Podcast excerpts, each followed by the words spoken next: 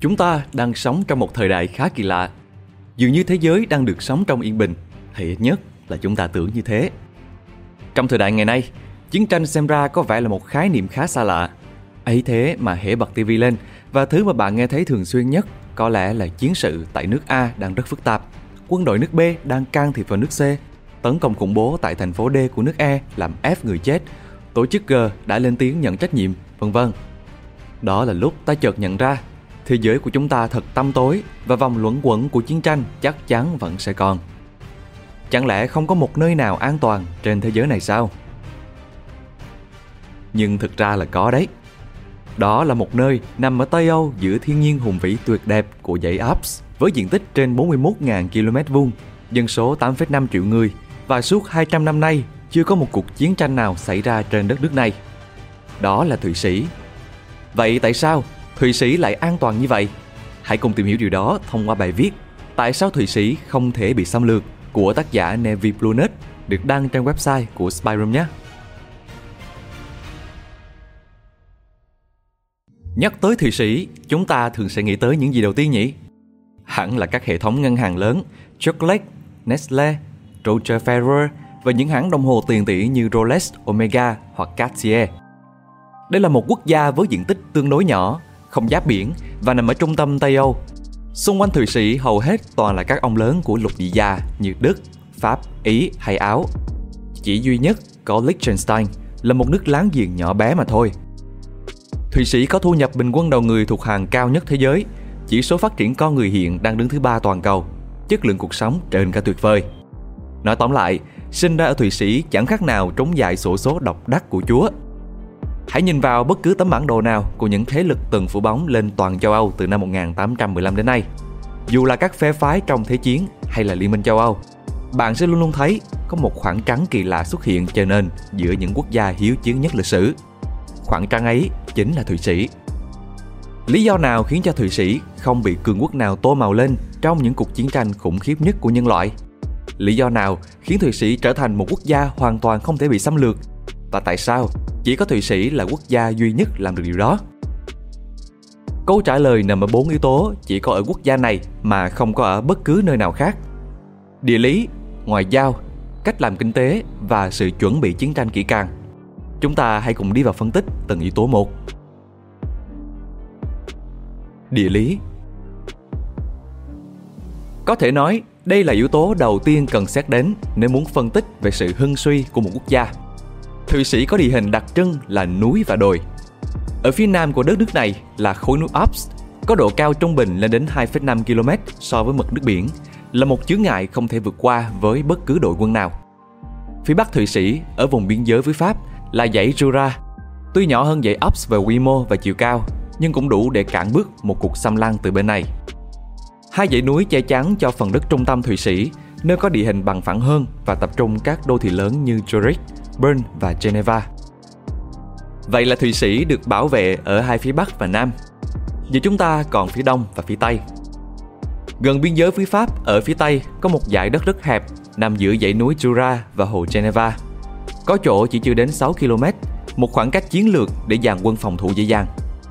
Còn ở phía đông, nơi gã hàng xóm đất Án ngữ, Thụy Sĩ ít có lợi thế chiến lược nào về mặt địa hình trước mối nguy tiềm tàng này. Nhưng tự nhiên lại ban tặng cho nó một lựa chọn khác, sông Rhine. Thụy Sĩ nằm tại thượng nguồn sông Rhine. Con sông này sau đó chảy xuống các vùng công nghiệp lớn và khu dân cư đông đúc của miền Tây nước Đức, sau đó sang Hà Lan, nơi nó hòa vào biển Bắc. Thụy Sĩ đang nắm giữ dòng máu nuôi sống một nửa đất nước Đức. Điều này tạo ra một lợi thế vô hình cho quốc gia này trong trường hợp Đức lại nổi cơn hiếu chiến. Vậy là Chúa mặc cho Thụy Sĩ một tấm áo chống đạn. Giờ Thụy Sĩ phải làm thế nào để không ai nã đạn vào họ? Ngoại giao Hơn 200 năm nay, Thụy Sĩ không tham gia một cuộc chiến tranh nào. Họ không phải thành viên của các liên minh phương Tây hùng mạnh như EU hoặc NATO Mặc dù có gia nhập Hiệp ước Tự do đi lại Schengen và đến tận năm 2002, họ mới gia nhập Liên Hợp Quốc sau một cuộc trưng cầu dân Ý chưa bao giờ xảy ra trong lịch sử tổ chức này. Đây chính là kim chỉ nam của ngoại giao Thụy Sĩ kể từ năm 1815, trùng lập. Vậy nên, cái khoảng trắng kỳ lạ kia mới xuất hiện ở giữa ngay Đức, Pháp, Ý và Áo. Năm 1815, Trận đánh cuối cùng của hoàng đế Pháp Napoleon kết thúc với phần thắng thuộc về liên minh của các cường quốc châu Âu. Đại hội Viên được triệu tập nơi các cường quốc quyết định số phận của châu Âu hậu chiến. Và cũng từ đây, tính trung lập vĩnh viễn của Thụy Sĩ được nước Pháp bại trận và các cường quốc Anh, Áo, Phổ, Nga công nhận để trở thành một vùng đệm giữa Áo và Pháp. Cựu Tổng thống Liên bang Thụy Sĩ Hans Rudolf Merz nhiệm kỳ 2009 đến năm 2010 cũng đã từng khẳng định về chính sách ngoại giao này như sau. Thụy Sĩ là một nước trung lập và sẽ không gia nhập liên minh nào cả. Đó là truyền thống của chúng tôi. Thụy Sĩ chọn trở thành một nước trung lập là một nước đi đúng đắn và hợp lý của họ. Bởi lẽ theo công ước Hay về quyền lợi và nghĩa vụ của các nước trung lập, các phe tham chiến không được xâm phạm lãnh thổ quốc gia trung lập và sự tự vệ chính đáng trước các hành động xâm lược của ngoại bang không bị xem là phá vỡ tính trung lập của quốc gia đó. Ngoài ra, quân đội phe tham chiến không được tuyển mộ người dân của nước trung lập và còn không được vận chuyển binh lính và thiết bị chiến tranh qua lãnh thổ nước trung lập, trừ thương, bệnh binh. Đó là nguyên nhân vì sao, suốt hai thế kỷ qua, Thụy Sĩ vẫn khỏe re trong chiến tranh và xung đột càng quét của các nước láng giềng. Nó là một quốc gia trung lập và sự trung lập ấy được luật pháp quốc tế bảo vệ. Tuy nhiên, vẫn có trường hợp các đế quốc quyết định dẫm lên cái đóng luật pháp quốc tế ấy và ngang nhiên xâm lược các nước trung lập vì lợi ích của mình. Tiêu biểu là ba ông lớn Anh, Liên Xô và Đức. Anh đánh chiếm nước trung lập Ireland để đảm bảo một lợi thế chiến lược tại Bắc Đại Tây Dương trước Đức Quốc xã. Liên Xô xâm lược Phần Lan trung lập, hòng tạo ra một vùng đệm bảo vệ Saint Petersburg. Còn Đức hai lần mặc kệ tính trung lập của Bỉ để có thể tấn công Pháp từ một điểm yếu chí tử. Tuyên bố trung lập thôi là chưa đủ, phải khiến các nước khác tôn trọng sự trung lập của mình nữa. Và đây là lúc các ông chủ ngân hàng Thụy Sĩ vào cuộc. Ngân hàng Thụy Sĩ Địa lý Thụy Sĩ thật tuyệt vời nếu nhìn từ khía cạnh quốc phòng. Còn từ khía cạnh kinh tế mà nói thì nó rất tệ. Thụy Sĩ không giáp biển, địa hình núi đồi cản trở sự phát triển nhanh của công nghiệp nặng và giao thông vận tải, tài nguyên thiên nhiên cực kỳ nghèo nàn, dân cư chỉ chưa đến 10 triệu người và phân bố không đồng đều. Do đó, người Thụy Sĩ xuất khẩu một món hàng rất đắt mà những kẻ hẹp hòi đa nghi không thể bỏ tiền ra mua nổi. Đó chính là sự tin cậy, mà cụ thể là sự tin cậy của các ngân hàng. Thụy Sĩ gắn với hình ảnh ngân hàng rất nhiều. Từ tiểu thuyết của Dan Brown cho đến phim James Bond đều có nhắc tới hình ảnh ngân hàng Thụy Sĩ. Các ngân hàng này có tầm quan trọng vô cùng lớn đối với nền kinh tế và an ninh quốc gia của nước này. Quốc gia này nổi tiếng khắc khe về bảo mật thông tin khách hàng tại các nhà băng và một vụ bê bối để lộ thông tin cá nhân khách hàng vào những năm 30 khiến họ thắt chặt luật lệ hơn nữa. Chỉ có các quản lý cấp cao được truy cập thông tin chi tiết về chủ tài khoản, còn nhân viên giao dịch không được phép. Ngoài ra, luật pháp Thụy Sĩ nghiêm cấm tiết lộ thông tin khách hàng cho bất cứ bên thứ ba nào, dù đó là cục thuế, chính phủ và cơ quan điều tra của bất cứ quốc gia nào kể cả Thụy Sĩ, trừ khi có trác của tòa án Thụy Sĩ. Nhân viên vi phạm sẽ bị phạt tiền bồi thường, tù giam và cấm hành nghề vĩnh viễn. Là một quốc gia trung lập, Thụy Sĩ quyết định mở rộng dịch vụ ngân hàng của mình cho thế giới và ngành công nghiệp ngân hàng Thụy Sĩ thực sự bùng nổ trong Thế chiến thứ hai. Những gì họ làm trong cuộc chiến này là tuyên bố với thế giới rằng Tôi không ham hố tham gia trò chơi chiến tranh này, đừng xâm lược tôi. Nhưng nếu các ông muốn có chỗ chứa tiền an toàn trong thời buổi loạn lạc này, chào mừng đến với Thụy Sĩ. Các quan chức cấp cao của Đức Quốc xã kiếm được rất nhiều tiền và vàng từ những cuộc chiến tranh ăn cướp. Chúng đưa các tài sản có giá trị của mình đến Thụy Sĩ với hy vọng tiền nông được an toàn, đợi khi nào hết chiến tranh sẽ quay lại lấy về tiêu xài.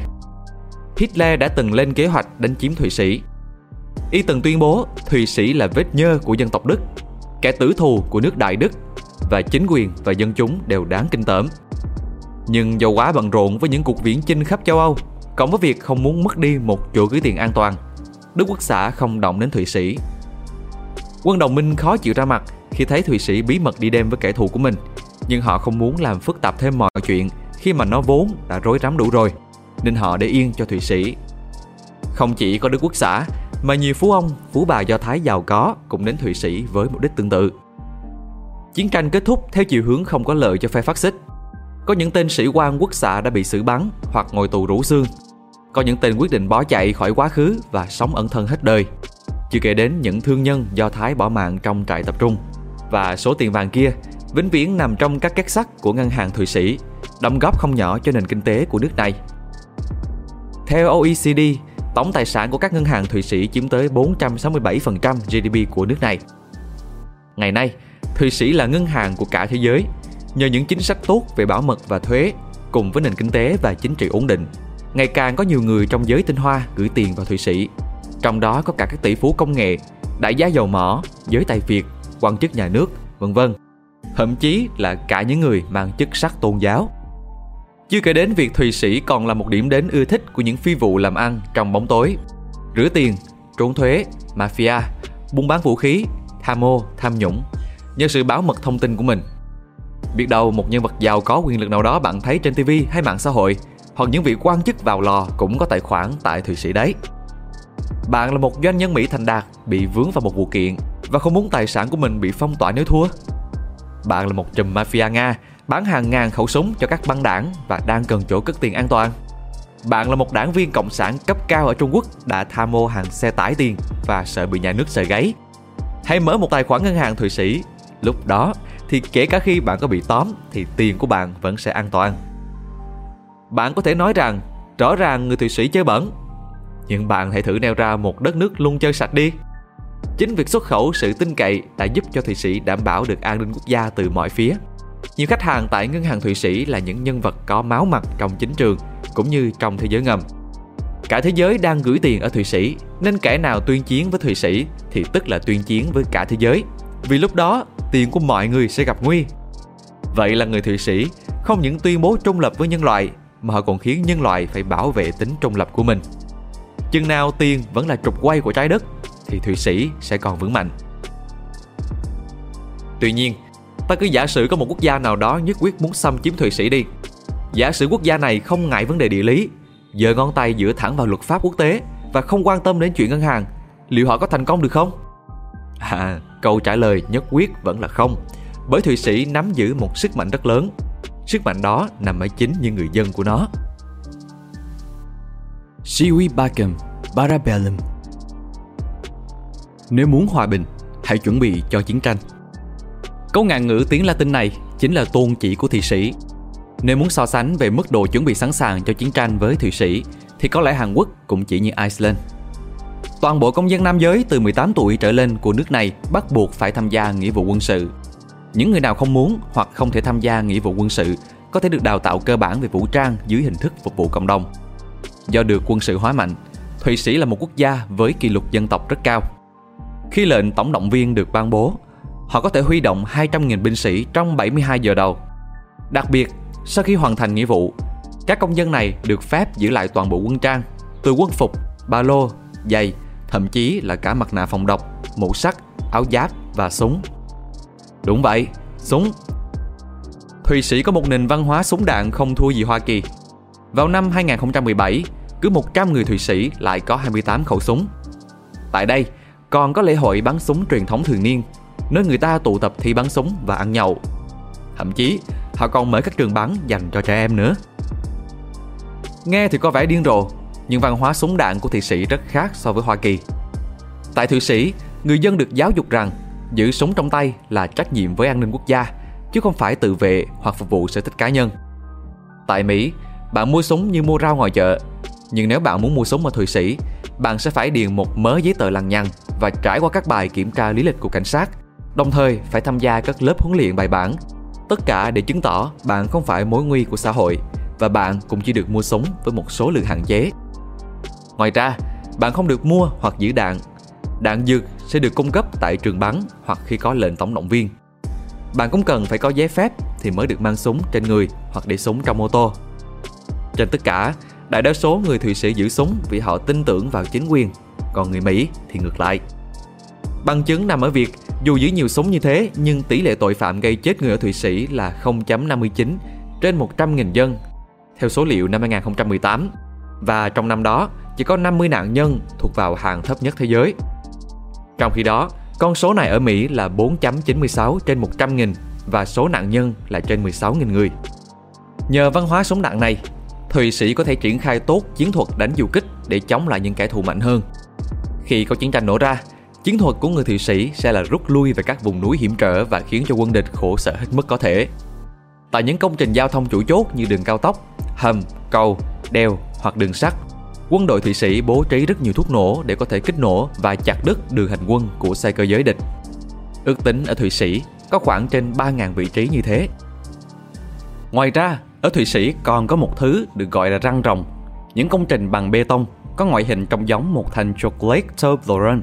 Thứ sẽ làm chậm tốc độ của xe tăng để chúng dễ bị sóng chống tăng tiêu diệt. Hầu hết các nước đã phá hủy những công trình như thế, nhưng Thụy Sĩ thì không. Người Thụy Sĩ cũng giống như người Việt Nam hoặc Phần Lan, đều là những bậc thầy về ngụy trang trong chiến tranh. Rất nhiều ngôi nhà, tảng đá và ngọn đồi trông hoàn toàn có vẻ vô hại, nhưng thực ra lại là những căn cứ quân sự thu nhỏ. Biệt thự Villa Rose tại thị trấn Nien, một vị trí chiến lược quan trọng trên bản đồ Thụy Sĩ như đã nói tới ở trên. Căn biệt thự này thực ra là một pháo đài thu nhỏ ngụy trang nằm ngay gần một hàng rào Toblerone. Căn tròi bên phải trông như một cái chuồng ngựa vô hại, nhưng nó đang giấu một khẩu pháo chống tăng và một ụ súng máy bên trong.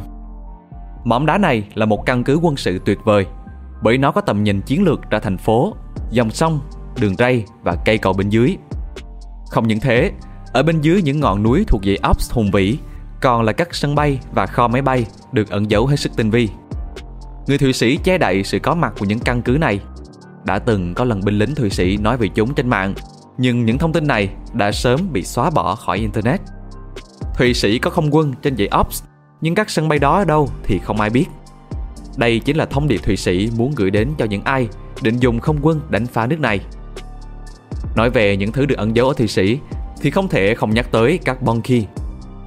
Kể từ khi vũ khí hạt nhân lần đầu xung trận năm 1945, kể theo đó là cuộc chiến ý thức hệ giữa Mỹ và Liên Xô, Thụy Sĩ luôn lo ngại về nguy cơ của một cuộc chiến tranh hạt nhân.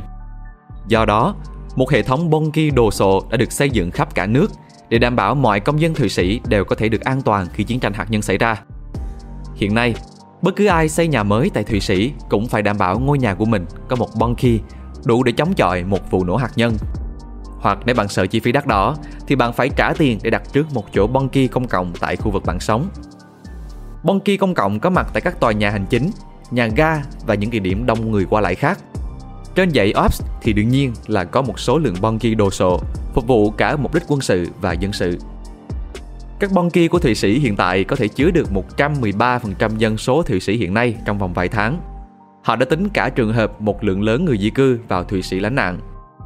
Nguy cơ của một cuộc chiến tranh hạt nhân đã không còn nóng bỏng kể từ khi chiến tranh lạnh kết thúc. Nhiều Bonki tận thế trước kia nay đã trở thành các điểm du lịch giải trí.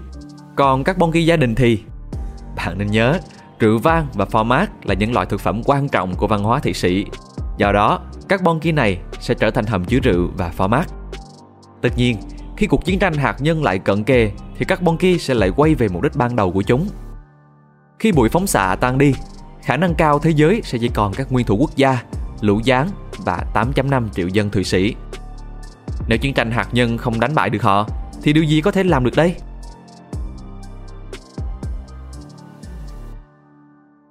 Nhờ có hàng rào địa lý, chính sách ngoại giao trung lập, sức mạnh kinh tế và chiến lược quân sự, Thụy Sĩ thực sự giống như một cái bẫy khổng lồ ẩn bên trong một pháo đài khổng lồ, thách thức mọi cỗ máy chiến tranh mạnh mẽ nhất.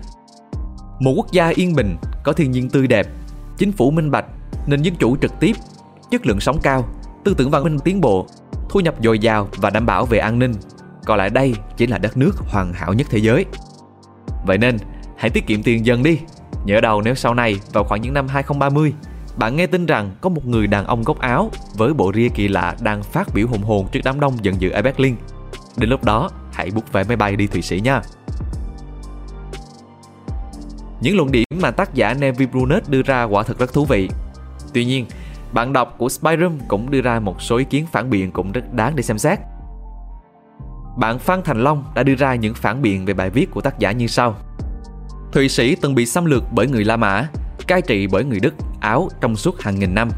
Sau đó bị Napoleon xâm lược một lần nữa như một phần của Áo Đức và gần như được khôi phục lại với ý nghĩa duy nhất là trở thành vùng đệm mềm quyền lực giữa Đức, Áo và Pháp. Đồng thời, bạn Phan Thành Long cũng đưa ra những kiến giải sâu hơn về việc tại sao Thụy Sĩ có thể tồn tại giữa các cường quốc châu Âu như vậy. Hội nghị viên năm 1814 đến năm 1815 phân chia lại châu Âu sau khi đánh bại Pháp tạo ra nước Thụy Sĩ độc lập, nhét thêm một số lãnh thổ của Áo, của Ý và của Pháp vào lãnh thổ Thụy Sĩ. Trong đó, điểm mấu chốt là các ông lớn khẳng định tính tự trị của Thụy Sĩ vào hiệp ước khi quốc gia này ra đời. Mục đích chính của nó là ngăn cản người Pháp thò tay vào các thành phố Nam Đức và ngược lại. Câu chuyện tương tự xảy ra với vùng Flanders bị chia làm ba nước, Bỉ, Hà Lan, Luxembourg và Ukraine. Nói chung, cách mà các quốc gia phương Tây giải quyết mâu thuẫn năm đó rất đơn giản. Ấy là nếu một vùng các bên không giải quyết được bằng vũ lực thì cho nó độc lập thành quốc gia riêng. Mục đích chính của quá trình độc lập này là ngăn cản sức mạnh của cách mạng Pháp đang lan tràn khắp châu Âu lúc đó bằng tính dân tộc có tính vùng miền. Nên lưu ý rằng, khái niệm dân tộc Pháp, công dân Pháp và quốc gia Pháp là do Napoleon khai sáng ra. Từ đó người Pháp có cái gọi là vinh quang nước Pháp, bắt đầu bội tinh. Ngoài ra, trong lịch sử của mình, Thụy Sĩ chịu ảnh hưởng nặng nề bởi ba thế lực. Đầu tiên là Pháp, quốc gia lớn mạnh nằm ngay cạnh họ. Trên thực tế, hơn 30% lãnh thổ Thụy Sĩ từng là lãnh thổ Pháp. Thông qua các quý tộc Burgundy, Pháp thẩm thấu quyền lực vào miền Nam nước Đức và miền Bắc nước Ý. Lính đánh thuê Thụy Sĩ còn là nguồn mộ binh quan trọng cho quân đội Pháp kể cả thời hiện tại. Một thế lực nữa ảnh hưởng lớn lên Thụy Sĩ chính là giáo hoàng. Dù phần lớn liên bang Thụy Sĩ theo phái kháng cách, sự ra đời của Thụy Sĩ đậm dấu ấn chính trị của giáo hoàng đến mức từng có thời điểm dòng tiền từ Vatican là thứ duy nhất nuôi sống người Thụy Sĩ. Cuối cùng, ảnh hưởng lớn nhất đến Thụy Sĩ có lẽ là nước Đức, hay nói chính xác hơn là các thành phố ở Nam Đức. Để hiểu điều đó thì trước hết, ta cần nắm qua một chút về địa lý của nước Đức. Theo đó, lịch sử Đức có sự phân chia rõ rệt giữa các vùng canh tác của họ. Vùng Nam Đức thì là nơi đất trồng lúa mạch tốt và trù phú, là nền tảng hình thành nên cơ chế các vương quốc nông nghiệp trù phú. Vùng Tây Bắc Đức thuận tiện cho hải cảng, hình thành nên các thành phố thương nghiệp. Ngược lại, vùng đất cát phía đông bắc rất khó trồng lúa mạch, tạo nên những quân đoàn lên đánh thuê danh tiếng lẫy lừng, thử tạo nên tiền vốn cho đế quốc phổ khét tiếng. Giống như người Brandenburg, người Thụy Sĩ nổi tiếng nhờ lên đánh thuê. Đất nước nhiều địa hình chia cắt, khó phát triển nông nghiệp, nhưng địa hình núi cao lại đẻ ra những chiến binh cao to lực lưỡng. Người Thụy Sĩ vì vậy trở thành nguồn mộ binh quan trọng cho tất cả các vương quốc xung quanh, bao gồm cả Pháp, để chế La Mã Thần Thánh, Áo và Ý. Tuy nhiên, không có nơi nào tiêu tốn nhiều lính Thụy Sĩ như vùng Nam Đức, nơi đất đai trù phú, thiên nhiên ưu đãi, dân số ít và dày đặc các thành quốc. Trong suốt hàng trăm năm, GDP chính của Thụy Sĩ đến từ đi làm đánh thuê. Khác với phổ, Thụy Sĩ không thống nhất do bị chia rẽ bởi các thành bang có chính kiến khác nhau và khác với Ukraine. Thụy Sĩ tồn tại trong trật tự đa cực bị ảnh hưởng bởi quá nhiều quốc gia. Tiếp tục phản biện về ý kiến của Neville Brunet về Thụy Sĩ trong thời kỳ Thế chiến thứ hai, bạn Phan Thành Long đưa ra những kiến giải như sau. Trước tiên, phải khẳng định là Thụy Sĩ đóng vai trò cực lớn trong sự ra đời của nước Đức quốc xã. Các ngân hàng Thụy Sĩ xuất hiện với nhiệm vụ giải quyết đóng vàng vô tận thu được từ các đoàn đến đánh thuê. Từng có thời các ngân hàng này chuyên giải quyết các giao dịch ngầm bẩn thỉu của toàn bộ châu Âu. Nhưng thực ra, chỉ đến giai đoạn hậu Thế chiến thứ nhất, các ngân hàng Thụy Sĩ mới thực sự thể hiện sức mạnh của mình. Ta biết rằng, Đức là nước thua trận trong Thế chiến thứ nhất và đã phải chịu cảnh bị áp đặt một loạt các trừng phạt kinh tế gần như vô tận bởi các nước thắng trận là Anh và Pháp. Trong bối cảnh đó, gần như 100% các tài khoản quốc tế của Đức bị đóng băng.